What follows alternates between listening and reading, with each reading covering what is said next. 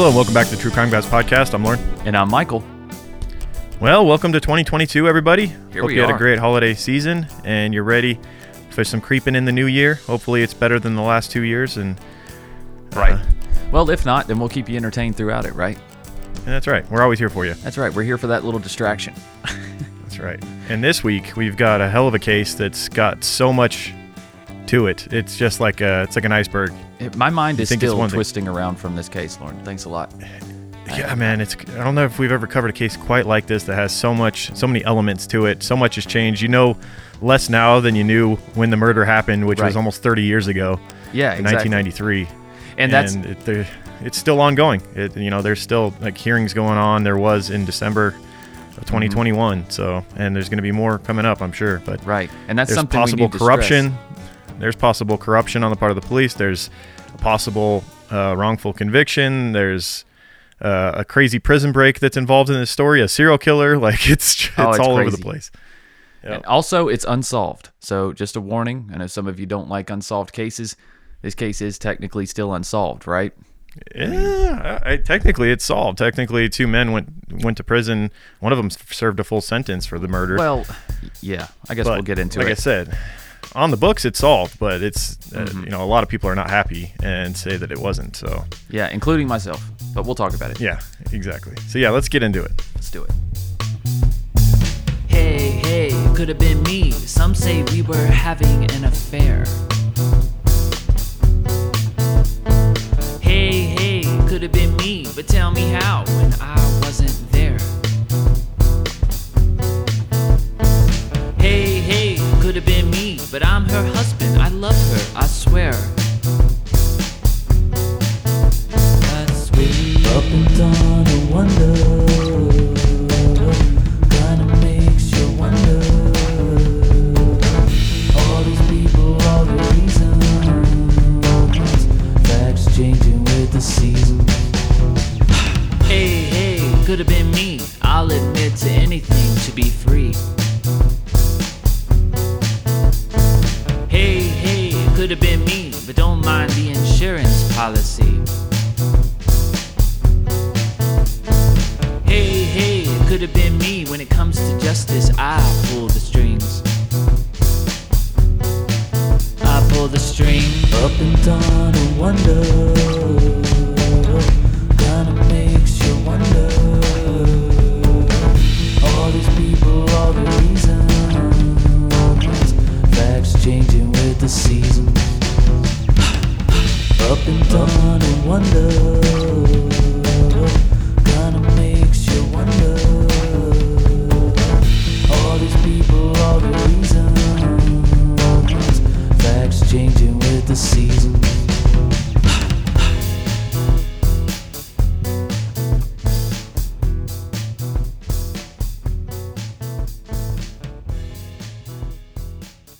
All right, our case this week, we are going to Buffalo, New York, to Niagara County. Um, oh, New York. In the in the nice. early nineties, yep. Good old New York. Almost Canada. Yeah. Yeah, yep. We're right up there. And I've Way titled this there. I've titled this case, Who Killed Deborah Meindl? Um, that's at least the name of the crime line. I'm not sure what you'll what kind of um, fun name you'll have for the episode, but... I don't know, I might use that. Yeah, it's not bad, it, not bad. It's it's an aptly name because ultimately there is, I don't think too many people are happy with the way that this thing was closed out. You know, the, the two men that went to prison, it's not a right. whole lot on them proving their guilt. It's kind of crazy that they got a conviction with as little as they had. No doubt. Um, but uh, no doubt. yeah. There's some fishy stuff going on. There's some people with connections, some yep. uh seems like some law enforcement collaboration with criminals and whatnot. Mm-hmm. There's there's a lot of fishy stuff going on in this case. Yeah, it's it's one you're going to have to pay close attention to. You can't halfway listen to this episode because there's going to be a lot of names and a lot of like twists and turns to this thing. Right. I'll try not to take us on too many tangents. there you go. Because this case is entertaining in itself. It really is. Yeah. So yeah, like I like I mentioned, we're going to Niagara County, Buffalo, New York, North Tonawanda to be specific. Is a it's, oh, it's a so city. Fun to say. Yeah, North Tonawanda. Tonawanda. It's a city in Niagara County, New York, and is part of the Buffalo-Niagara Falls metropolitan area. The city is named after Tonawanda Creek, which is uh, at its south border, so it has this creek running through the town. Um, okay. It's a small city that's population. It seemed to stay right in the thirty thousand range. I looked up their population in nineteen ninety was actually bigger than it is now. It was like thirty, mid thirties, and now it's like the low thirties. Um, mm. So smaller town, but part of a right. bigger metropolitan area, obviously.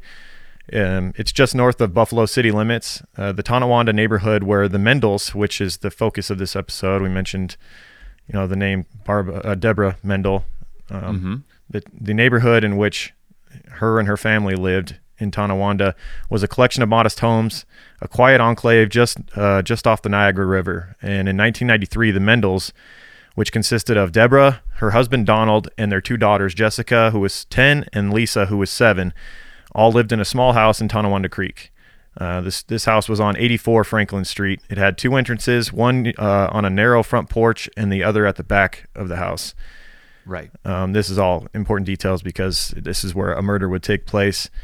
Um, I want to quickly mention the um, main study source for this case while I'm thinking about it. Um, there's a fantastic New York Times article that's one of those articles that's it's it's almost like a short book. It's so detailed. Um, and the article is called "A Murder, Gold Bars, a Jailbreak, and Questions About Justice." Um, highly recommend, if you're interested in this case, checking out that article. There w- it will be linked in our episode description right. as well, of course, as usual. Mm-hmm. So yeah, that was our main study source, as well as, you know, how I do it. I go down the rabbit hole and start looking up old articles from the early nineties when this case was fresh to get, you know, other details to mix in. So, right, right. Yeah. I was just pulling up a uh, Google Maps of eighty-four Tonawanda. I mean, eighty-four Franklin Street, Tonawanda. Mm-hmm. It's just a small little house, like a little, uh, what here in the South we'd call a mill village house. Mm-hmm. That's what it looks like to me. It sounds like it was, you know, not the biggest properties, very close neighbors, things like that around. So, yeah, it just looks like a historic downtown now. Mm-hmm. Hmm. Okay. Right. So yeah, Deborah Meindl was working towards becoming a nurse at the time. She was a part-time intern at the Sisters Hospital and went to Niagara County Community College for most of her classes. Her husband Donald worked at a Taco Bell inside of the Walden Galleria Mall. Um, yeah, I believe he was the manager, yeah. wasn't he? Yeah. Yeah. But not for long. Uh, right, right, right. Um, and so, go ahead. I was just going to say he has a terrible day on the day of his wife's murder no before doubt. even discovering that his wife was murdered. And that day would be February seventeenth, nineteen ninety-three, when Deborah Meindl and the girls had left for school that morning like usual. I believe it was a Wednesday morning. Mm-hmm. Um, and uh, Mister Meindl went to his job at Taco Bell. Shortly before noon, however, a neighbor in that neighborhood, um, on Franklin Street, f- spotted a young man walking down the family's driveway. Um, they also saw him, this this person, open the gate and turn toward the house.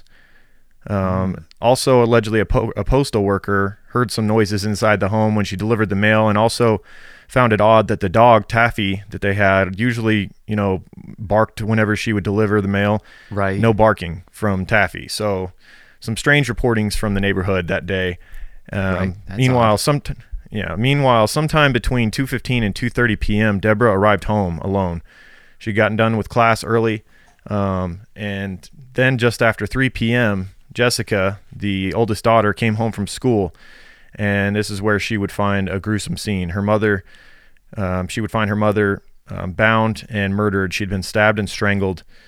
Um, yeah, not the scene that you want your ten-year-old daughter to find. Um, and her backpack would be dropped um, and and left right there at the scene. Uh, meanwhile, Donald Meindl, uh, you know, the husband that worked at Taco Bell, thought he was having a bad day already on this day of February seventeenth. Sitting in the Ga- uh, Walden Galleria food court, he learned from a Taco Bell district representative that he had been fired from his job as the manager of the Taco Bell in the mall. Um, and the reasoning behind the firing was sexual harassment. He had had some reports from coworkers, and he was actually dating, we would come to find out, one of the seventeen-year-old employees. Yes. And I believe he was, I think he was, what, thirty, thirty-four, thirty, something like in his uh, early to mid-thirties. Yeah. Kind of creepy. This is so sus. Yeah. Right? That's just such weird behavior. There was a lot behavior. of sus. If we're being honest, there's a lot of sus stuff you can find about Donald Meindl if you really look. Um, there was and- some allegations about him with an even younger child Uh-oh. at one point. Um, yeah. Hmm. Well, so, I mean, now well, everyone in this case. Yes. It's like every person you look at, you're like, oh, he did it. Yeah. Um, yeah, Don, they, it would be reported later that the Meindls had an open relationship, that Deborah was okay with him, um, you know, dating other women or whatever. Yeah, but what about affairs with minors? Yeah, I'm mm-hmm. not so sure if she knew about that, I, you know, and was cool. I doubt she'd be cool with that. Yeah, me too. It's pretty creepy, considering especially that they have two daughters, one of them that's a teen. You know, it's just kind of gross. Oh, yeah, I didn't think about that. Wow. Yeah, good point. Yeah. He's literally yeah. dating someone just a little older than his daughter. Yeah.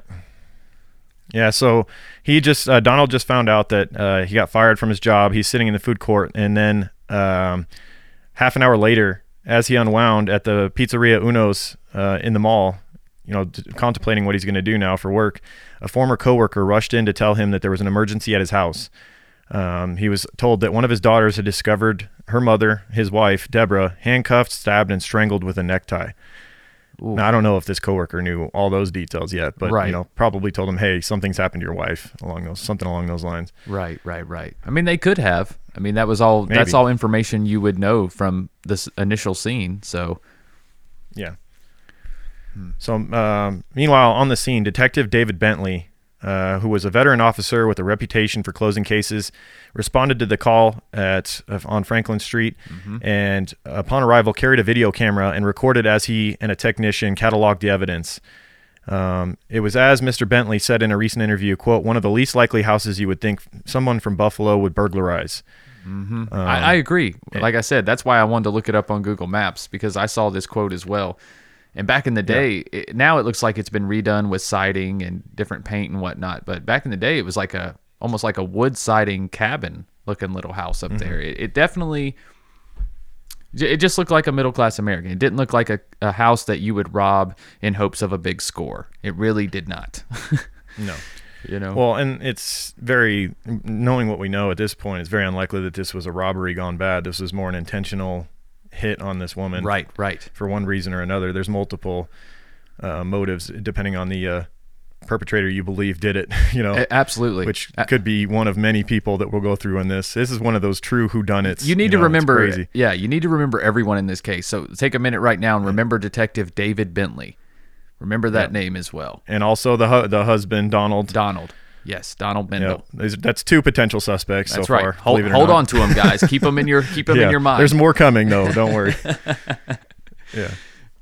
So Detective Bentley was recording the scene, um, and it was February seventeenth, nineteen ninety-three, at three forty-three p.m., which was st- time stamped on the video of him walking around the crime scene. He went inside the house and calmly detailed what he saw. Quote, "This is the front door. This is the blanket that J- daughter Jessica found covering the door, partially blocking her entrance when she came in the front to- door today." That's creepy. Yeah, it is. Like, you get home from school and there's a blanket hanging in front of the front door. Yeah. It's like, oh, we never do and this. Obviously, what the hell is this? Yeah, that, that would definitely give me pause. Um, uh, he then directed the camera toward a brown and yellow stitch blanket. Jessica's purple backpack still lay on the floor um, and was visible on M- Mister Bentley's recording of the scene. You know, she had walked in, found what she found, and dropped her backpack. And, and, yeah, naturally, and, uh, in shock. Yeah, yeah. Uh, the camera then c- captured the gruesome scene. Quote, "The living room, that's the dining room, and the victim, obviously. The blood spatter is all all here on the floor. Some things were knocked out of the china cabinet. There's a ring on the victim's hand, a trail of blood running this way into the dining room."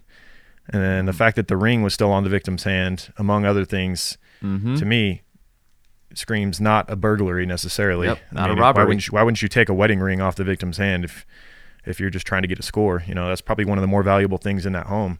Oh yeah, no doubt, no doubt. It would not have been missed. Um, a five-inch steak knife with blood on the handle and blade was jammed into a kitchen drawer. Blood was also left on a dog toy, a recipe book, and a gravy boat. So blood all over the place. Yep. Um, chairs were overturned. Uh, drawers were rifled through. And on the floor lie uh, lifeless Miss Meindl, repeatedly stabbed, her hands cuffed behind her back, and strangled by her husband's necktie still looped around her neck. Mm. So very uh, violent murder that occurred here, no very doubt. Personal. That's what I was going to say. Either very the personal. Multiple means of killing her. You know, like if you're just you break, like you're you're in the home, and then the wife comes home, and you have to get rid of the witness. It just doesn't seem like that would be the, the means of killing her. You'd either stab her or you would strangle her, but both just seems like you're getting off on it, you know? Yes, exactly. This seems like the work of a serial killer or a very passionate killing. Someone trying to prove a point, mm-hmm. someone who's close to the victim. Yep. So uh, the detective and the technician emerged from the house at around four p.m. They studied footprints in the snow leading to the back of the house and discovered a small rectangular cut in the screen rear window. about six feet off the ground. Yeah. Investigators would later determine that that hole had been cut from the inside. And there's the weird part, so, right? It's like, yeah. Wait a second. Okay, so this is, is point of entry. Someone trying to make this oh. look like they broke in when they really were able to gain access without breaking and entering. Mm-hmm. That is so sus. Yeah. Yeah, when I heard, learned it was cut from the inside, it's like, okay, well, there goes the point of entry. This is strange. Mm-hmm. Um, Detective Bentley surmised that, quote, it had to be someone strong to do what they did. And later in, in his rep- police report that night, he wrote that the crime was probably too violent for it to be a burglary gone wrong. Quote, we all feel very violated. Debbie was a wonderful woman, a neighbor said. I really would like to see the jerk that did this go down hard, because I can't fathom those little girls without uh, what those little girls will do without their mother. Right. She was their rock. Dad was out of town on business quite a lot, and Mommy was the one who held the family together. These are all quotes from neighbors, right, right, who witnessed, you know, you know what a good mom she was, and right, and like friendly, and like we said, Donald was a manager at Taco Bell, so I'm sure he had to go for, you know, meetings, yeah, con- and whatnot, you know, conferences, district conferences, and things like that. Exactly. Yeah. Um, Detective Bentley and his team of officers quickly focused their investigation on Donald Meindl, who was then thirty-three and a manager at the Taco Bell at the local mall, who we talked about. He had a friend who worked at a Sicilian Delight, a pizza shop in the food court near the Taco Bell. Um, and unhappy in his marriage, Donald had allegedly confided in his friend, discussing the idea of hiring someone to kill his wife, according to police. Uh-oh, that don't look good. So now some sus stuff starts coming out about Donald, the husband. Yep. Quote, it should be made to look like a robbery, a friend recalled, according to a police report. So this is all sounding exactly like what he was talking to, you know, his friend at the mall about. Right. How do you joke about this? Right. Like. Exactly. That's not a joking matter. Made to be look like, like a I'm robbery. willing to joke about most stuff, but. Yeah. Yeah. Um, Donald insisted that he was joking and denied any plot to kill his wife. The Meindls, uh, as we briefly mentioned earlier, had an open marriage, and Donald was seeing a seventeen-year-old girl who worked with him at Taco Bell, a woman, a girl that was, uh, you know, below him in the chain, which also has issues. You know, he's her superior. Yeah, quite a few, work, quite a few, workplace. quite a few conflicts of interest there, and almost exactly twice her age, as well. Oh wow, yeah, yeah, and, and she's a minor. Depending on what state you're in, I guess, as far as consent goes and things like that, if they're actually having sex. Um, he allegedly kept photos of her scantily clad in his wallet. Basically, oh. de- once again, depending on where you live, that's like bas- basically child porn if she's underage, according to that state's laws. Yeah, I'm pretty sure New York would probably be pretty strict on that type of thing. Yeah, but we're we're talking nineties. I don't know, like what. Yeah, the, that's true. Early nineties. Minor consent laws were in the nineties in New York, but uh, I'm sure someone will let us know. But either way, it's, we can all agree it's fucking creepy. Like, no doubt. It's creepy either way, whether illegal or not. Yeah. yeah. Um, and in the initial report written during the initial investigation, Detective Bentley noted handcuffs and other items found in the home that were used for, quote, sexual bondage.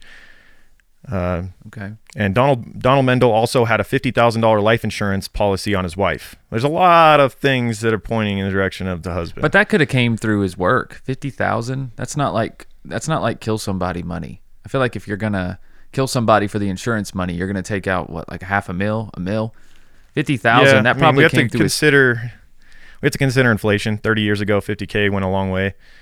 But I guess, but to kill killing your wife, though? And they were they were not uh you know a wealthy couple. I mean, he, he he's working at Taco Bell, he's a manager, but and she was going through uh nursing school, so they weren't they weren't bringing in a lot of money. Fifty K is a lot, but yeah, that's not necessarily like a, a damning thing. A lot of uh couples have like a, like a basic life insurance policy. If now if he had just taken it out a week before she was murdered, then I'd be like, okay, we see that all the time. You know, as soon as the policy gets put in place, it's like all of a sudden, yeah, exactly. My wife's dead. Yeah, that's that's sus. But I'm I'm guessing mm-hmm. that this was probably through his work. That's what I'm thinking. Yeah, it's very possible. But it's still something worth. I mean, I have a large life insurance policy on me through my work that my wife has nothing to do with. Yeah, well, there you go. So. And see, most of the time they'll let you throw your spouse on there, you know, for about the mm-hmm. same price. So yeah, I could see that, yeah. Especially at his level of management. Yeah. So. um Donald maintained his innocence and had an alibi, which was legit. On the day of the killing, he was at the Taco Bell getting fired after being sexu- accused of sexually harassing his, his staff. So, wow. He was definitely at the mall um, during the time that his wife was murdered. That doesn't mean that he couldn't have played a role in her murder and hired someone to do it, right? Which was kind of what he had been talking to his coworkers about doing. He wasn't so much talking about killing her himself, but having her killed. So exactly, exactly. Yeah, yeah. He's he's preoccupied with people at work, apparently. Yeah. I wonder about this sexual harass, harassment charge. Like, you know, was it this seventeen-year-old that finally got tired of his shit and came forward? Or was he, yeah. you know... Or was there someone else, yeah, another he, young girl? Was he coming on to other young girls that worked there as well? I'm sure he had a revolving mm-hmm. door of young people like most fast food places are. I mean, you know, the turnaround right. rate is ridiculous. So, yeah. yeah, the amount of people that come through those doors, who knows? Yeah. Yeah, so the, the police are uh, zeroing in, in on uh, Donald at that time, but then days after the murder, they get a new lead. A, confident, a confidential informant, a woman named Nancy Hummingbird, who was a friend of James Pugh, uh, who was, you know, like a small-time criminal. They get, get used to that name as well, James Pugh. James Pugh, yep. Um, James Pugh also had a passing acquaintance with a man named Brian Lorenz. Mm-hmm. So Brian Lorenz and James Pugh were, they were crooks, they were thieves. Um, and this, this Nancy Hummingbird comes forward and says that Brian Lorenz, who had since left the Buffalo area, was the killer of Deborah Meindl. Um, she said that hours after Deborah Meindl was killed in her city, on, uh, city of Tonawanda, in her home, James Pugh was very nervous, and his friend Brian Lorenz boasted of killing, the, uh, killing as the ultimate rush. Right. So now you have these two new suspects that emerge. This informant that comes forward and saying that, you know, they were bragging basically that... Uh, Brian Lorenz was bragging about killing Deborah Meindl. Well, he was bragging about killing, being the ultimate rush. I don't think there was anything that really tied these two men to Deborah Meindl other than the timing. Am I wrong? Well, no, because Lorenz said, he he said that uh, he actually went into detail and said that that uh, Deborah Meindl wouldn't go down, quote, as he strangled and stabbed her repeatedly with a kitchen knife. She later testified. So, you know, Nancy Hummingbird is saying directly that he said that. She also said that Um, she saw him w- wearing a three fifty-seven caliber handgun in a leather holster and was, quote, hyped up and excited when he came back to her flat wearing a blood-stained sweatshirt. Ah, okay. Quite the testimony here. Yeah. But for Nancy but, Hummingbird. But there were no gunshots in the apartment, right? No, yeah. Okay. There was a knife used and a tie used to strangle her, but right. yeah, no gun. Okay. Okay. So the police would search for Brian Lorenz and find him in Sioux City, Iowa, where he was jailed for stealing a car. He was actually in jail in Iowa. And, quote, this is the headlines that emerged at that point, quote, a five-month investiga- investigation into February's slaying of a mother of two in her city of Tonawanda home ended Tuesday with the indictment of two Buffalo men, Brian Lorenzo, uh, or Lorenz, uh, who was twenty-three, and James Pugh, who was thirty-one, were charged with the murder, burglary, and menacing charges in the slaying of Deborah Meindl. So they go ahead and arrest these two and indict them for murder. On one testimony? Murder of Deborah Meindl. On, yeah, on basically Nancy Hummingbird's testimony. Holy shit. Okay. Yeah. Man, it's like some West Memphis three shit right here. We're we're just moving right ahead with some witnesses. Okay. Yeah. So they, they well, they had sat, sat down with Brian Lorenz uh, while he was in Iowa, mm-hmm. uh, where where he confesses to strangling Miss Meindl. Okay. Um He says he strangled her in her home after disco- after she discovered them burglarizing it when she returned early from class.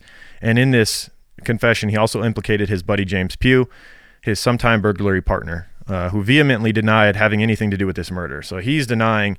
Meanwhile, Brian Lorenz is pointing the finger at him, saying, "Yeah, me and me and uh, Pugh, yeah. we did this murder." Hmm, that's odd. However, the confession, much like the West Memphis Three that you brought up, uh, had some details wrong. Um, and was actually deemed in, inadmissible in trial amid concerns that Brian Lorenz's right to counsel may not have been waived properly. Um, so they couldn't even use the confession from Brian Lorenz. So all they have to go on is this Nancy Hummingbird, uh, you know, story yeah. about them claiming to have killed her. Now this they have no physical evidence, uh, no signs of forced. They have nothing on them physically at the scene right. tying them to this murder. All they have is this Nancy Hummingbird thing. Right. Well, and Lorenz's alleged confession. I, I yeah, mean, but they couldn't use that in court, though, so the, tri- the the jury couldn't even hear that. Right, right. Now, how was this? Do you know how this confession was was given, was taken? Like, he was already in custody, right? So you don't know really. He was in Iowa when they came to see him. Right. And later we find out, his his story later on and his attorney's story yeah. is that the, one of the dumbest things I've ever heard. But, you know, in a way it's believable if you're a dumb criminal, but he wanted to be back in New York. He was in jail in Iowa. And so he supposedly confessed to the murder so that he would be extradited to New York, where I'm assuming he thought that they wouldn't have enough evidence to convict him for the murder, so he would get a free trip back to New York. Oh. And then, you know, nothing would come of the murder charge because they didn't have any physical evidence, and then he would just deny it when he got there. But okay.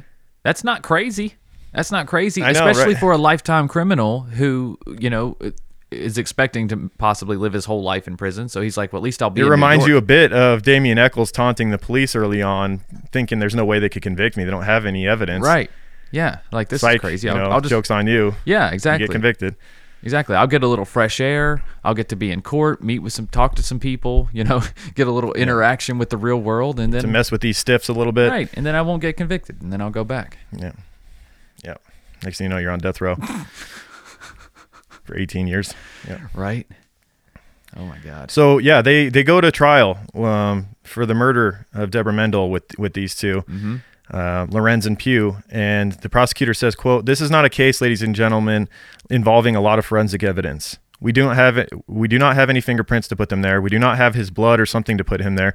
We don't have his wallet at the scene. We don't have any, uh, we don't even have a witness to come in and tell you I saw him there." This is the prosecutor's yeah, this is, case. This is a terrible start. We need to work on your opening arguments, sir. Uh, yeah, yeah. This is not. So good. the case would hinge. The case would hinge on a series of witnesses who testified that they heard the men talking about the crime, and the jury took less than six hours to return a guilty verdict. That is Both insane. men were sent to prison. Yep.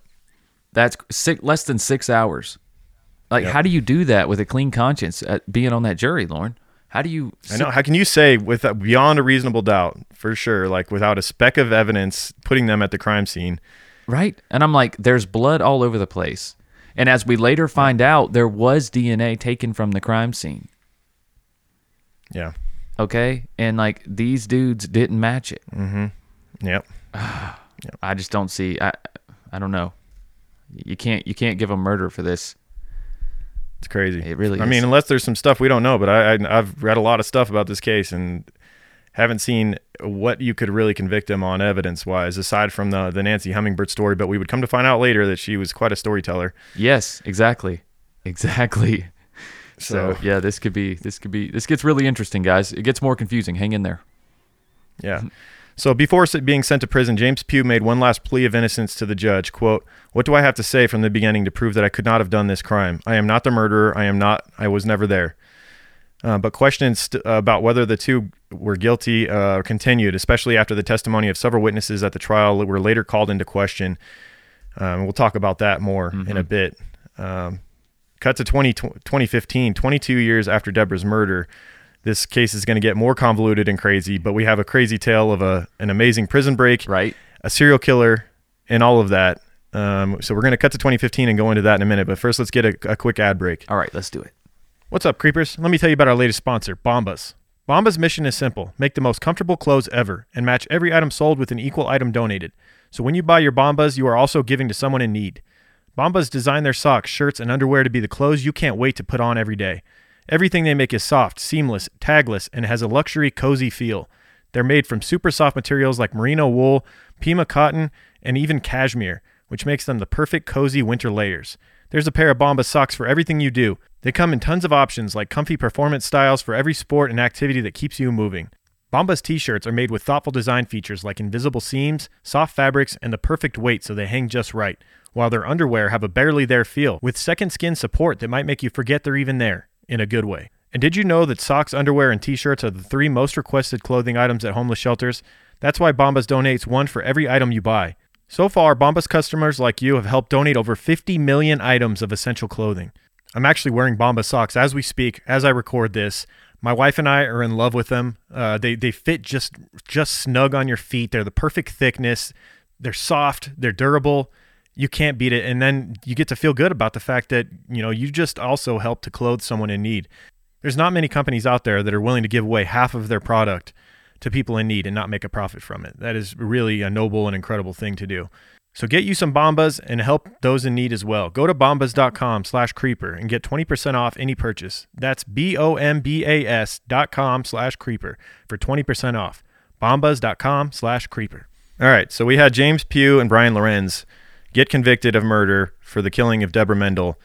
But as we've talked about, questions still remained. There was a lot of people that um, were not satisfied, that they, they believed that it's possible that the husband, Donald, right. was still involved somehow, and there would be a lot more fingers pointed at people that could have done this. And that's what leads us to twenty fifteen, twenty-two years after Deborah's murder.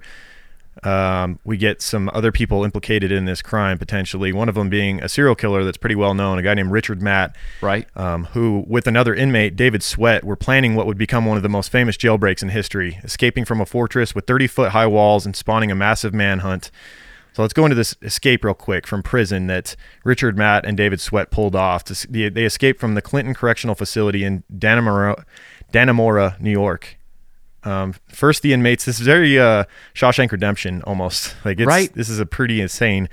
And when you see the pictures too, man, it's oh, crazy. Like this steam pipe they cut through is like half inches, like a half inch of steel. I'm like, right? You need a damn plasma cutter to cut that, and, and they dude, cut it so clean. I don't know how they did it. And it was only well because they were getting tools. They were getting tools from yeah. that correctional officer.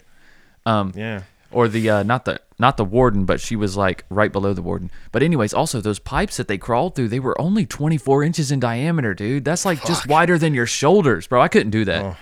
I couldn't yeah. do that, bro. It reminds you of Ted Bundy when he went through that tiny little uh, square that was holding the light in his cell, and he had oh, to like God. lose like twenty pounds to get through it.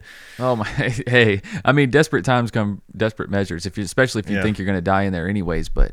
Right. You got oh, women God. to kill in Florida. You got to get through that hole, man. But what's crazy is, uh, yeah, exactly. What's crazy is that this damn, this happened in two thousand fifteen. This ain't in nineteen twenty. You know what know, I'm saying? Right? Like tw- yeah. two thousand fifteen guys, Shawshank S- Redemption out ago. of prison and climbed through pipes to freedom. Yep. What? Yeah. So, yeah. So let's talk about how they did it. First, the inmates cut neat, rec- rec- neat rectangular holes in the steel at the backs of their cells. They fashioned dummies from sweatshirts and stuffed their beds with to thwart Classic. discovery during uh, during their regular cell checks by guards. The inmates, both serving long sentences for murder, had adjoining cells, cells twenty-three and twenty-four in cell block A, which sits four stories above the ground. The holes cut into the wall of their cells can be seen from the catwalk. The men climbed five stories down between the wall and the catwalk to one level one level underground. Yeah. The catwalk had not been regularly patrolled by guards for years. Why would um, they? I mean, right. they didn't think the prisoners would freaking tunnel through concrete walls to get into it. Right. Yeah, and they did their studying. I mean, they knew the patterns of the guards and all of that. Oh, yeah. Um, well, they had they had they, help. We'll talk about it. Yeah. So once uh, down one level underground, they cut a hole into a twenty-four inch steam pipe, which was half-inch thick steel. Mm. Um, with the heat turned off, the pipe was cool enough for the men to crawl through. Imagine if the heat went on while you're in there and you just cooked. Well, it was in June, so the chances of them cutting the heat on was slim to none. That's a good point. That's a but, very good point. But, you know, yeah, I, I doubt they would test this in, uh, you know, in December or November. Yeah. Not a good idea. You would cook. Yeah. Oh, my God, that'd be a horrible way to die, wouldn't it? Just in a steam yep. pipe, just overheating, dehydrating. Yep. God. Yeah. It'd be horrible. Um, so yeah, uh, the the pipe was cool enough. They crawled through this twenty-four inch pipe, um, and they uh, and they made their escape in early June. And they even left a taunting note, including a racist caricature. Um, it's it's like a I don't know, a stereo like a, one of those terrible stereotypical um, Asian like, thing. Yeah, it looks like one of those like Asian hate type things. It's like a smiley yeah. face with angled, slanted eyes, buck teeth, and then it has like a um, like a rice uh, a rice farmer's rice hat. patty hat. Yeah, yeah. it's yeah. one of those. And, and it, it says, says "Have a nice day" on it yeah. on the note. And it looks like they stuck it to the steam pipe. Yeah, yeah, they sure did. Probably the inside of the steam pipe where they yeah, cut right. it in. You guys can check the sources, check the links in, under the description. Yeah, to see the pictures. Yeah. I definitely recommend seeing the pictures from this jailbreak. It's pretty incredible how they cut that steam pipe so cleanly through half-inch thick, thick steel. It's incredible. Like it literally looks like they used a plasma cutter. No joke. Yeah, they probably had a grinder. Yeah. So they crawled through the steam pipe to a manhole about four hundred feet beyond the prison walls, cutting through a steel lock and chain to open it. The men were carrying clothes and tools in a soft guitar case, according to investigators. The two had worked in the prison's tailor shop. The prison has the state's largest wall, standing at thirty feet. But, you know, if you just go under them through a steam pipe, you don't got to worry about them thirty-foot walls. Yeah, who cares how tall it is? Yeah.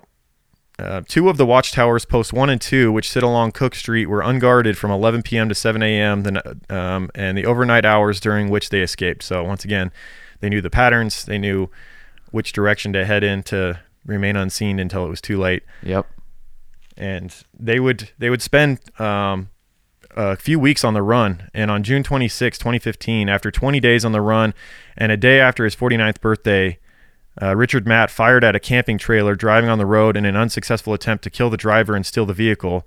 The driver alerted police, and many U S Bo- uh, Border Patrol officers were sent to investigate the heavy wood- heavily wooded area After hearing coughing, they encountered uh, Richard Matt carrying a twenty gauge shotgun. When he refused to drop the weapon, he was shot and killed by uh, supervisory agent Chris Voss in Franklin County, New York, near the town of Malone, receiving three gunshot wounds to the head. Yeah, so they weren't triple playing tap around. To the head, and Richard Matt's life was over. Um, serial killer, um, guy he'd killed. He, he'd I know he'd shot his boss at one point. He was like working for some sort of a crime organization. Yeah, that's the one he got convicted for, if I'm not mistaken. Yeah, he'd shot another person as well. Um, okay, so he was he was for sure a convicted serial killer, not just suspected of other crimes.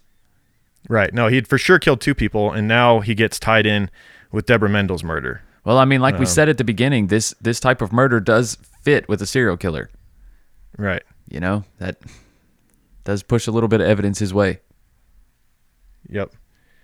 Yeah, and uh, David Sweat, the other man uh, that escaped from prison, was caught two days later. He began to run, and an officer shot him twice, one in the right shoulder and one in his left arm.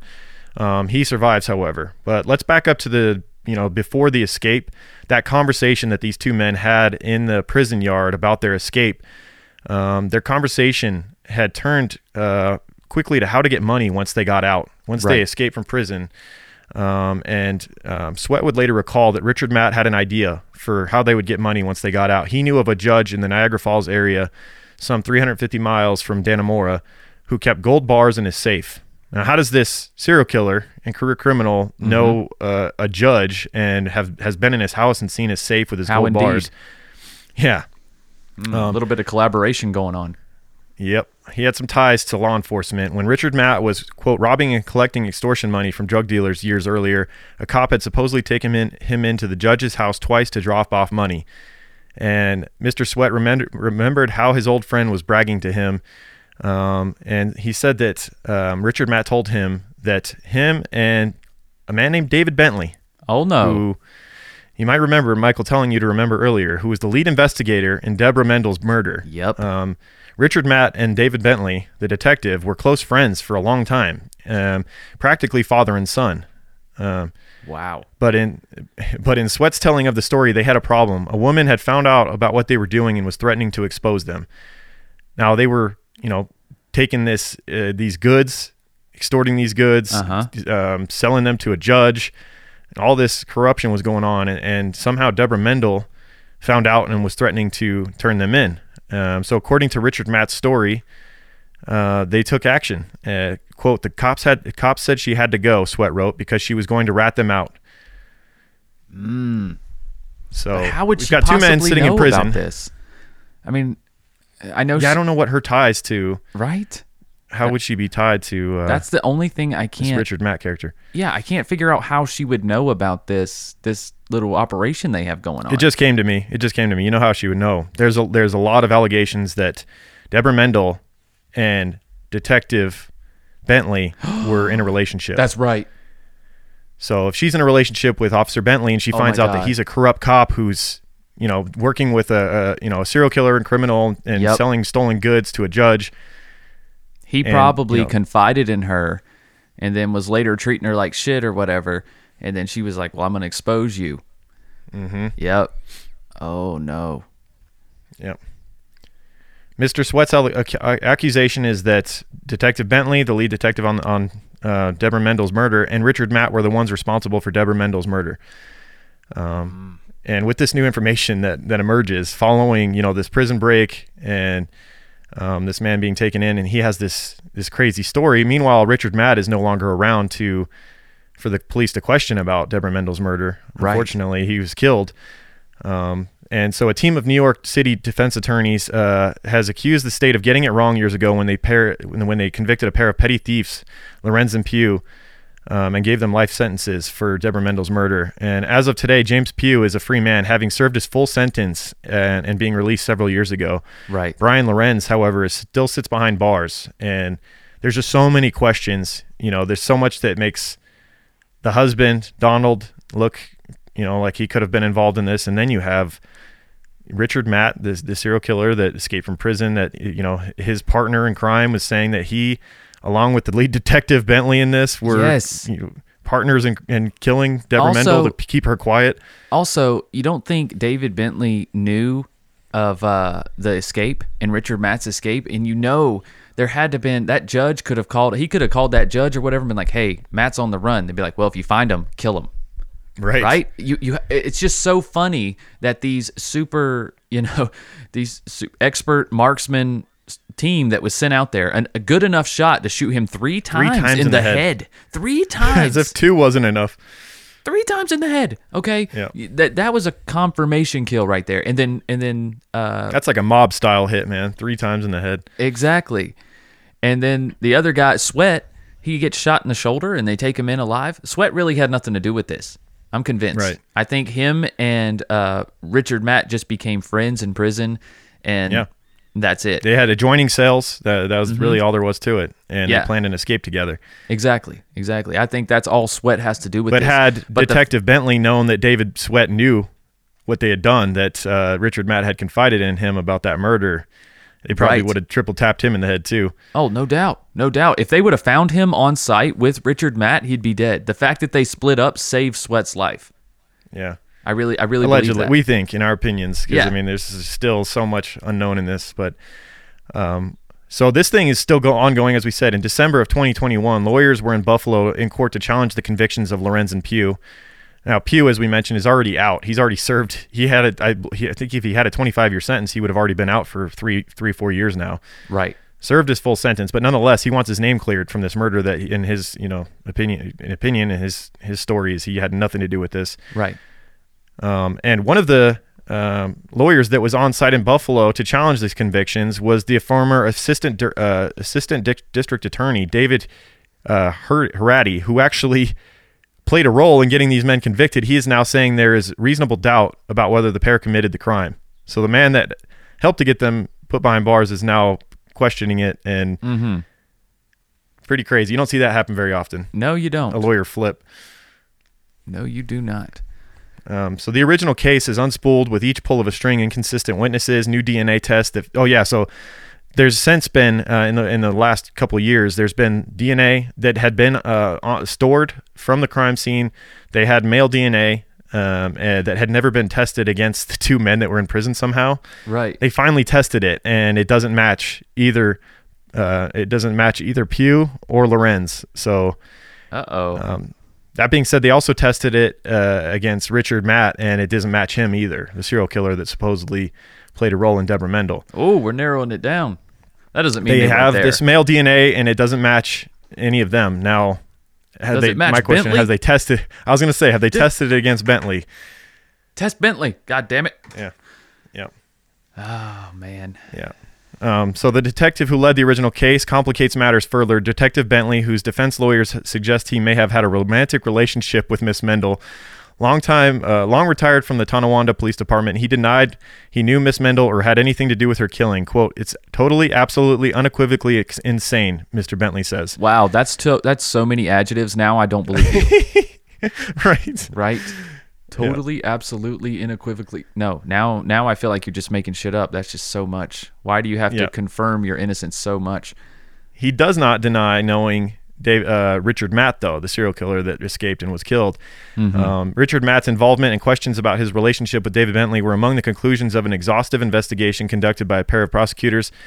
Um, John F. Flynn, the county district attorney, however, has rejected their findings, which have not been fully released. He's also demoted one of the prosecutors and reassigned the other. So the current district attorney uh, in the in this uh, in this county, it, John Flynn, is just he doesn't want anything.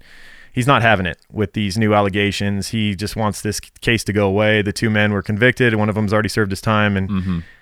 he he's not really into continuing this thing, unfortunately. Of course, because if this is uncovered that Bentley had had a big role in this, then yeah. the investigation doesn't stop there. You have to start looking into this police department and mm-hmm. and everything. Who's still involved? Ju- other judge, judges. This judge, yeah. yeah. I mean, so yeah. it's it opens it's a, a, definitely a can of worms for sure. Yeah, it's not it's not a bunch of enemies that you want to make, I would imagine, yeah. if you're Mister Flynn right now. Yeah. So the county district attorney John Flynn has denied that there is any credible evidence to link Richard Matt to the murder of Miss Meindl. He is uh, and he has defended Mister Bentley as well. Um, and though there was no D N A evidence connecting Mister Lorenz or Mister Pugh to the murder, the genetic testing that is at the heart of the men's appeal also did not find Richard Matt's D N A. investigators have discovered the D N A of another still unknown person. And over the years, um, you know, they've not linked this to anyone. And also, since finding her mother when she was ten years old, um, Jessica Meindl um, has had a rough life. Uh, she struggled with uh, substance abuse. Um, right. In two thousand five, she unexpectedly showed up at Wendy uh, Correctional Facility in Aden, New York, Alden, New York, to visit Mister Pugh. So one of the two men that was convicted of killing her mother, she went to visit him in prison. Um, mm-hmm. And uh, she visited him on two occasions, and she actually told him she was increasingly convinced that the state had mishandled the investigation of her mur- mother's murder. Quote, "She told me in her own words that she didn't believe that I was involved," said Pugh, who is now paroled and living in the Buffalo area with his sister. He took notes of what Jessica told him at the time, and they contained multiple jarring allegations that her mother was having an affair with Detective Bentley, mm. that she that he knew she would be home on early on the day of the murder, Uh-oh. and most shocking, that Jessica thought that the detective was involved in her mother's death. So there you the go. victim's mother, or I mean the victim's daughter, is is coming forward after all this time and saying that, you know, she she now believes that Detective Bentley was involved. Dude, he's the only missing link, right? If none of the other guy's D N A was there and they found D N A. Yeah. And a messy scene like that, there was blood everywhere, blood all over the kitchen, blood on the dog toys, like blood on the dishes. And none of these guys that they tested were there. It's like there's only... What a thing to think about, though, isn't it? To think that the day of the murder, if Bentley was involved directly or indirectly at all, he's there videotaping this crime scene that he may or may not, you know, allegedly have...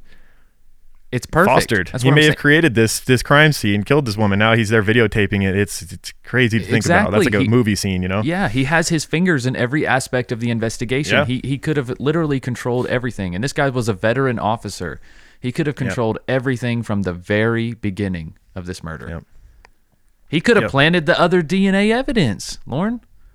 The yeah. other the other evidence may may still be tied to someone who is not even connected to the crime. It could have been evidence that he had from, I mean, it's all alleged. I'm just saying. Yeah, of course. It's just odd that we're saying things like could. He could have done this, you know, it's possible. Yeah. I just don't see how his D N A was never tested or, you know, don't they have that on file as a police officer? Don't they, don't they have your D N A fingerprints? And you would shit think on that file? They would at least have the right to take it if they, you know, had reasonable doubt. Yeah. That should be part of becoming a police officer. You should have to surrender that stuff. Yep. Mm. So um, Deborah's husband, Donald Meindl, said that his daughter had asked him about one hundred times whether he was involved. So Jessica, suspicious of her father, also of Detective Bentley, yeah. he told investigators this year that he had heard from several people that his wife and Mister Bentley had an affair and maintained his innocence. So Donald Meindl still maintaining his innocence in this, pointing the finger also at Detective Bentley. Yeah. For his part, former Detective Bentley rejects the entire account, including any suggestion of a romantic relationship with Miss Meindl. Quote, "Are you asking me if I had anything to do with Debbie Meindl in a personal way?" Well, that's kind of weird that he's calling her Debbie, first of all. That's like a pet name or like, you know, like her name's Deborah. Yeah. That's exactly. more like a personal thing to call her. That to, almost to me is like a Freudian slip. Like, Ooh. Are you asking me if I had anything to do with Debbie? Right. Like, bro, Old her Deb. Name on record is Deborah. Like, why would you call her Debbie? That's kind of weird. I'm just noticing that. Oh, Deb, Deb? Um, oh, I didn't even yeah. know her. I didn't even know Debs, yeah. man. I don't know what you're talking about. Quote, "Are you asking me if I had anything to do with Debbie Meindl in a personal way?" Mister Bentley said in a text to the New York Times. Quote, "If so, not a chance. No, never in my worst day." I also like Again. What a weird thing to say as well. Never, sh- like, what are you saying? Like, never in my worst day would I be involved with that woman. Like, right? It sounds so personal. Like all the it things does. He's saying, and it sounds like a lie because you just keep not a chance. No, never in my yep. worst day. You literally said no three times in that short right. sentence. Like that's just so sus, man. Mm-hmm. Um, and unfortunately, Jessica Meindl, um, Deborah's uh, daughter. That found her died in April twenty twenty at thirty-seven years old, far too young. It's oh unreported gosh. what you know what the cause of death was, but nonetheless tragic. Um, that that definitely that event seemed to set her her life in a in a in a you know down a dark path. Yeah, um, I'm sure she was deeply affected by it forever, and probably led to the substance abuse that traumatized. She, she was the one that, that found was, her mom. You know, if you remember correctly, yeah. she's the first and that's one. Not just finding your mom dead. That's like you found your mom horrifically murdered. You know, right? Yeah. And people close to you may or may not have been involved. You know, like you, she's questioned her whole life whether her dad had something to do with it. Like that is just a really fucking tough thing to deal with. Yeah, right. She, Every, you know, she was convinced oh, that the men that got convicted for it were innocent. Like, that's just got to make the whole thing that much worse. It's not like you got a clean conviction of this guy did it, and he's been in bars forever. This is like, she doesn't know. I'm sure she had serious trust issues. Like, who, I don't know who even killed my mom. Like, it could be someone really close to me. Right. Right. Imagine so, how hu- helpless you feel as well. Mm-hmm. You know, you feel like there's this, there's this big looming dark secret that you just can't find. It very well could have been two of the people that are supposed to protect her most, her father or the, t- the lead detective, yeah. you know, that was trying to solve her mother's murder. You know, right. like, so man, how do you trust anybody? Exactly. Exactly. Yeah. Um, James Pugh, meanwhile, said he had never met Jessica before her visits in two thousand five, and he was nervous because, quote, there was so much I wanted to say to her. I just wanted to be able to have forever to convince that her that I, they got it wrong, um, to let her know that I'm not the person who did that to her mother. Mm. um, he said that when she stood to leave the prison after visiting him, he offered his hand, and she looked at it and hugged him instead. So we mentioned the D N A being finally tested. That was in twenty eighteen. A state judge finally ordered Erie County to test blood-spattered items from the crime scene, including the steak knife and the victim's clothing. Brian Lorenz was elated when the results came back that year, showing that neither man's D N A had been found. Quote, I thought I was going home immediately. No, sir. Nope. Instead, Mister Flynn, the district attorney, appointed two prosecutors to review the case, Michael J. Hillary, who ran the appeals uh, bureau, and David A. Harati, an assistant district attorney in the same division. They interviewed more than fifty witnesses and poked holes in the testimonies that, that had led to the convictions. Some jewelry and cash had been stolen from the house, according to the prosecution, but the only physical evidence linking Mister Lorenz was a rare coin in his possession. And this is where you start to see the case that was against them falling apart many years later, where people are like, you know, I'm not so sure that yeah. coin that linked him to the crime actually was like our coin. Right. It could have just been some coin that Mister Lorenz stole from somewhere else. Yeah, exactly. During the trial... This is an example. During the trial, Donald Meindl, um, Barbara's husband, told the jury that the coin that was found in Mister Lorenz's possession was taken from his home, bolstering the theory that his wife's killing had resulted from a burglary gone bad. Uh-huh. But he later said that he actually wasn't sure whether the coin was taken from his house or not. Of course not. He was just trying to get the get the, the heat off of himself. Pressure off of him, probably. Yeah. Yeah. He's like, oh, yeah, yeah, yeah, that's my coin. Definitely. Mm-hmm. Explain that, sir. Right. And there's many issues of... every coin. If you know, there's very few coins that there's not at least, you know, one hundred thousand or several hundred thousand or millions of issues of. So I right. don't know how rare this coin was, but yeah. Um, one man, Carlos Gonzalez, testified at the trial that he had seen Brian Lorenz say that he couldn't have, uh, that he couldn't believe he had killed someone. Mister Gon- that was at the time following the murder, and that helped to get a conviction. Mm-hmm. Then Mister Gonzalez, who was released from jail for cooperating with authorities, said he wasn't sure if he what he said was true. So you're hearing once again another recanted statement that helped well, to get these guys convicted so many years I, ago, but now they're like, eh, I'm not so sure. Right, but it's also a statement that helped free the person who who came up with it. Like Gonzalez, he had something to benefit. Once he testified, yeah. he was released from jail. Like, mm-hmm. so it's like he's going to say whatever the hell he's got to say. This whole yep. thing just it's which all works in the prosecution's favor. Everything they look for people is altered. Who are desperate to help them solidify their case. Right, right. Mm. But yep. in the initial case, everything is just everything's fucked with. Everything's altered. Mm-hmm. And the biggest witness, for sure, the one that started this whole thing, oh, Lord. uh uh with Pugh and Lorenz, was Miss Hummingbird, the Freaking. woman who came forward initially three days after the murder and had the story about how Lorenz was bragging about having killed Deborah Meindl. Um, she, they would come to find out, had a drinking problem, according to her son, Gabriel Rodriguez, um, and right. was given Mister when she was supposedly given alcohol by Detective Bentley during his interviews with her. Oh, by Mister Um, Bentley, by Mister David Bentley. Yeah. Yep. No Such way. Good, got good his, cop, huh? Good clean cop. Yeah. Got his fingers in this too. What a shocker. All right. Yeah. Um, uh, Gabriel Gonzalez or Gabriel, Gabriel Rodriguez, uh, described his mother, uh, Missus Hummingbird, as, uh, a fabulist who spun tales from random facts. Quote, my mom was the biggest liar you've ever met in your life, he said. Oh, wow. So this is the woman That's who, bold. this is the main, the main um, smoking gun in their case that got Pugh and Lorenz uh, convicted was uh, a woman's testimony whose own son says she's the biggest liar you've ever met in your life. Wow. Isn't so, that terrifying? That's, that someone who's the biggest liar you ever met in your life could put you in jail? That's terrifying yeah. to me. And, uh, Nancy Hummingbird has uh, since died. She died in twenty nineteen, so you can't you can't get a recanted statement on on her testimony, unfortunately, like the others. But right, um, Mister Rodriguez, uh, the, the the son of Hummingbird, when he was fourteen, said that he and Mister Lorenz would uh, went to have a shotgun sawed off at a local shop and visited two women at the mall. He said there was no indication that Mister Lorenz had committed a murder just hours before, despite his mother's testimony in nineteen ninety-four that he was, quote, hyped up. He said, quote, he was perfectly normal on that day. Hmm. So you have, you know, something to the contrary of her story. Yeah, quite. On the day of the murder. Yeah. Um, David Bentley had a reputation as a tough cop, and we'd come to find out more about him um, and the fact that he was the subject of at least fifteen brutality and harassment complaints Uh-oh. over the course of his career. He also had a long-standing relationship, as we mentioned, with Richard Matt, whom he had known long before the jailbreak that would make him infamous. They met when Richard Matt was thirteen, um, when Richard Matt made an obscene gesture at Detective Bentley, who lectured the teenager. Quote, hmm. He said he had a soft spot for Richard Matt because of their similarly hard upbringings. Quote, I was an illegitimate child. My parents were alcoholics and abusive, Detective Bentley said in a text adding, quote, I could relate to the lower class people who were often criminals due to my street smarts.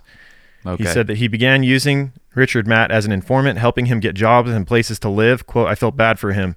You could say almost that I, lo- uh, you could almost say I loved the kid. Doesn't this sound, it, this to me wow. solidifies Richard Matt's story about him working with this cop, going to a judge's house. It's like Absolutely. Bentley's even admitting that he had him working with him.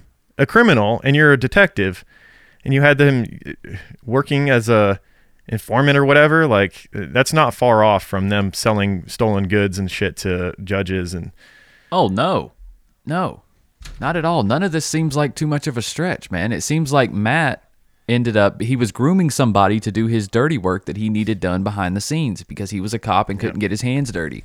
So he needed somebody yep. with the gall, with the junction. gumption rather, and someone mm-hmm. who would listen to him, someone young enough that he could groom. Yeah.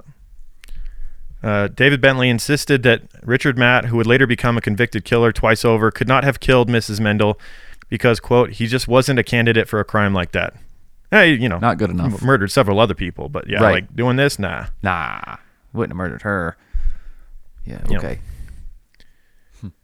Um, the man who could have helped overturn the convictions uh, of Lorenz and Pugh agrees. Mister Flynn, the district attorney, resoundingly rejects any suggestion that Richard Matt was involved and said he would continue to oppose efforts to vacate their convictions. Like we said, he just wants to sweep this thing away and get rid of it. Mm-hmm. They already got convictions. It's yeah. over with. Let's not uh, uh, unturn all of this other shit and go down that rabbit right. hole of d- d- corruption within the police department, all of that. Let's not worry about getting um, it right. We got it done instead. Yep. Yeah, we see this a lot. David David Sweat, who was the, um, you know, sh- had the adjoining cell with Richard Matt and did that prison break with him. Yeah. Um, and has since implicated Richard Matt in the murder, says that he was convicted of killing a sheriff's deputy in two thousand two. And he says that uh, after uh, the district attorney Flynn removed the prosecutors, he sent another, or he sent other investigators to pressure him to recant what he had said. So now the, allegedly the uh, district attorney is now sending... Uh, you know, sending people to threaten this man to to get, take back what he said. Um, wow. And yeah, it, it's it's a so that's a wild one. And it's still going on, right? Yeah, it is. Um, local news articles from Buffalo in November of twenty twenty-one wow. say, quote, a judge will consider if the case goes any further. If it does, the next scheduled court date is for December thirteenth, which, as you know, is already passed, but I was not able to find any information about a court date that occurred on December thirteenth, so I'd lead me to believe that nothing has happened in the last couple of weeks, but yeah. this is an ongoing thing. But it sounds like the current district attorney, as long as he's in place, he's, this is not going to go any further until he he's either uh, replaced um, or something well, along those lines. I feel like he's done with it, right? Because who is yeah. pushing for this case to be solved now? The daughter, Jessica, she's dead. Maybe the younger daughter, but she was probably so young, she doesn't really remember it. And then mm-hmm. the husband, he's never had any gumption to follow to have this case solved. Almost every right. other person is dead. Uh, David Bentley is retired. He's doing whatever the fuck he's doing, I'm yeah, sure. Yeah, he wants this thing to go away. Absolutely. There's a lot of fingers being pointed at him. Absolutely. And, you know, the new... And then you have David Sweat, who really has nothing to do with it. You know, aside from he, you know, allegedly you know, was buddies and broke out of prison with a guy that's may have had some, you know, may have played a role in the murder, but... Yeah. Like, he's really the only thing pushing this thing forward at this point, aside from... you know, people that are just, that just want justice, that are surrounding, like the the former um the the former prosecutor that's right that that convicted Pugh and He's really he's really the uh, only person. Lorenz. Yeah, he's really the only person that could be problems for this case. Yep. Sweat could be a problem for them in the future. Or if a new a new D A um, gets elected and then, you know, he wants to, one of the first things to take action, I could see that occurring. Who, he or she, whoever the new district attorney is, whenever that occurs, mm-hmm. you often see them tackle these high profile cases, and you could maybe see the investigation picking back up into what really happened, Detective Bentley being looked at again if a new D A gets put in place. But as long as uh, Flynn is in place, I don't know if this is going to go anywhere in that time. Right, and how much longer does Bentley really just, have? He wants it to go away. Yeah, I don't know. Yeah. I'd have to look into it. I mean, he was an older guy, I, I'm guessing, when this happened, or probably like, you know, mid-thirties, is back in ninety-three, so he's probably, yeah. yeah, he's coming up in late sixties probably now, give or take. So, yeah. yeah. Well, I hope yeah. hope that Sweat don't catch up to him, old David Sweat, man, because he'll uh, he could bust this thing wide open, right? Couldn't he? But don't let don't let your Sweat bust your body over wide. How perfect to have a guy named Sweat in the case. Oh my God, that's right. Lucky for you guys, you don't have to worry about Sweat because you have Oh My Gaia, or at least the ability to have Oh My Gaia, which is an innovative, all-natural deodorant, fragrance, and beard oil company specializing in paraben and aluminum-free products. Their innovative line of deodorants inhibit the growth of odor-causing bacteria while maintaining effectiveness.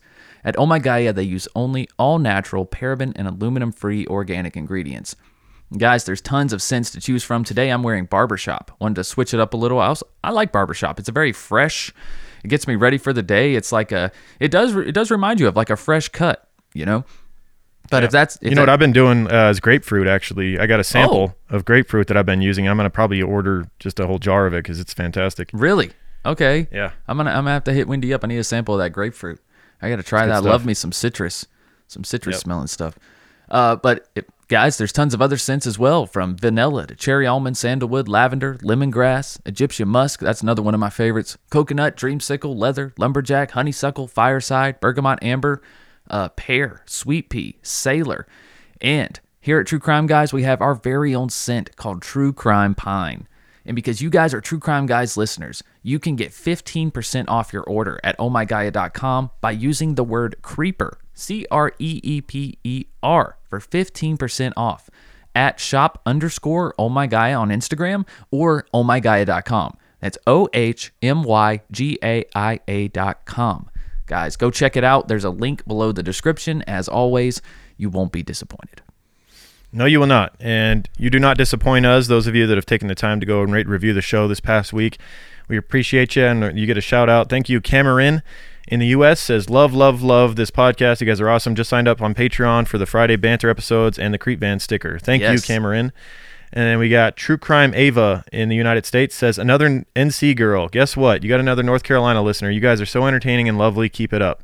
Right Thank on. you, True Crime Ava. Keep an eye out for Michael in the streets. That's uh, right.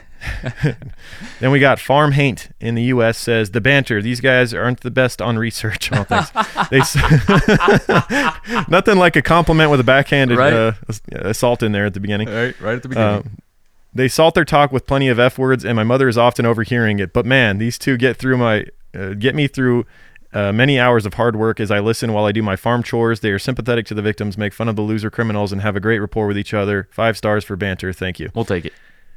Shit, half the time we get people saying, I don't like the banter. Um, and then, you know, so it's, you just got to be yourself and don't worry too much. You, you know, there's plenty of people that, you know, we're their flavor. There's some that aren't. That's right. That's, that's right. fine. You just keep doing you, and the people that like you will find you. That is correct. Um, the vast majority of the uh, feedback we get is positive, and we appreciate all of you. Absolutely. For that. The comments you leave, we see them. Um, if you have a, if you're listening on Spotify, I think we mentioned it last week, but if you could, they have a review or a rating option now rating that option. you can click uh, right there on when you when you click on our podcast, you'll see it. Right now we're right around fifty already, even though they just added this feature. So yeah, if you could click five stars on that, that helps us. Um, get into different categories and like, you know, the popular show list on Spotify, I'm thinking. So absolutely. Yeah, that'd be cool. Thanks. Yeah. And also hit that follow button as well on Spotify, or subscribe yeah. on whatever podcast app you're on. And if there is ability to leave a rating or review, guys, please do. We appreciate that very much. Even better than that, subscribe on Patreon, patreon dot com slash True Crime Guys. Two bucks a month gets you access to our once a month premium episode that's only on Patreon. It's coming up. It's coming around soon again. I think it's the week after next. Mm-hmm. Um, we'll be back on Patreon with a, an exclusive episode. The last one we did was The Jinx, Robert Durst. Oh, it was over gosh. two hours long. Um, that's the kind of content we, we put on Patreon, like the, the big hitter episodes. There's many of the biggest name serial killers on there. You get access to all that for two bucks. And then if you want another show that we do, me and, me and Michael shooting the shit on Fridays. Every week, we answer listener questions for uh, upwards of an hour. Mm-hmm. Um, just the banter. That's on the five dollar tier, and you also get a Gold Creek Band sticker at that five dollar tier. And if you want to pay up front for Patreon, it's twenty-one dollars for twelve months for the two dollar tier, or yep. fifty-four dollars for a full year. And then you don't have to worry about uh, you know, a monthly bill. I know everybody's using that app. Um, what, is, what is it called? Uh, True... True, oh, whatever. True Bill. I think True Bill. True Bill, yeah. Like and they're that. finding out all these things they're paying for every month. Don't you don't even have to do that. Yeah, just, don't worry about that. twenty-one bucks and you're done. Yeah, and like I said, if you want just the banter, fifty-four dollars. So you get, you know, you get a ten percent discount for paying the yearly subscription. You know, you got your you got your tax return coming up here in the next month or so. Uh, hey, fifty-four bucks, you won't even miss that, and you'll get just the banter. Right. You get to hang out every Friday with me and Lauren, as well I'm sure as if every you got Wednesday. a good. Uh, If you got a good tax guy, you could probably find a way to write off our Patreon subscription as well. There you it's go. It's like, you know, work entertainment or something. Who knows? Yeah, there we go. Good idea. Good idea. It's good for my mental health. You know, it's like it's an expense for my health. That's right. That's right. I'm sure you got a good tax guy. They could figure it out. Oh, yeah. Absolutely. There's a way to write off everything nowadays. Yeah. Um, but also, guys, be sure to check out our other shows on our network that are available on the free feeds. Uh, Strange and Unexplained, wherever you listen, and also Full House Fantasy Football Podcast. Guys, these both of these shows are available on all podcast platforms, and be sure to subscribe, uh, follow, leave a review, a rate, whatever. Even if you're not done with the True Crime Guys catalog, just go and uh, you know, hit follow on there. That way, you'll be up to date on new releases on both of those shows. That's right. All right. Well, we hope you guys enjoyed this insane case, and uh, have a great week. We will see you next week for another Freeloader episode. Yep. Keep creeping. Keep creeping, guys. True Crime Guys. In the desert, we like a mirage. It's okay if you clicked on us, cause you thought we was True Crime Garage. Now we ain't mad at you. Sit down, let us talk at you. I'm talking to the creeper army. We out here making murder, get murder, get murder. True Crime Guys. In the desert, we like a mirage. It's okay if you clicked on us, cause you thought we was True Crime Garage. Now we ain't mad at you. Sit down, let us talk at you. I'm talking to the creeper army. We out here making murder charming. You hush your mouth, boy.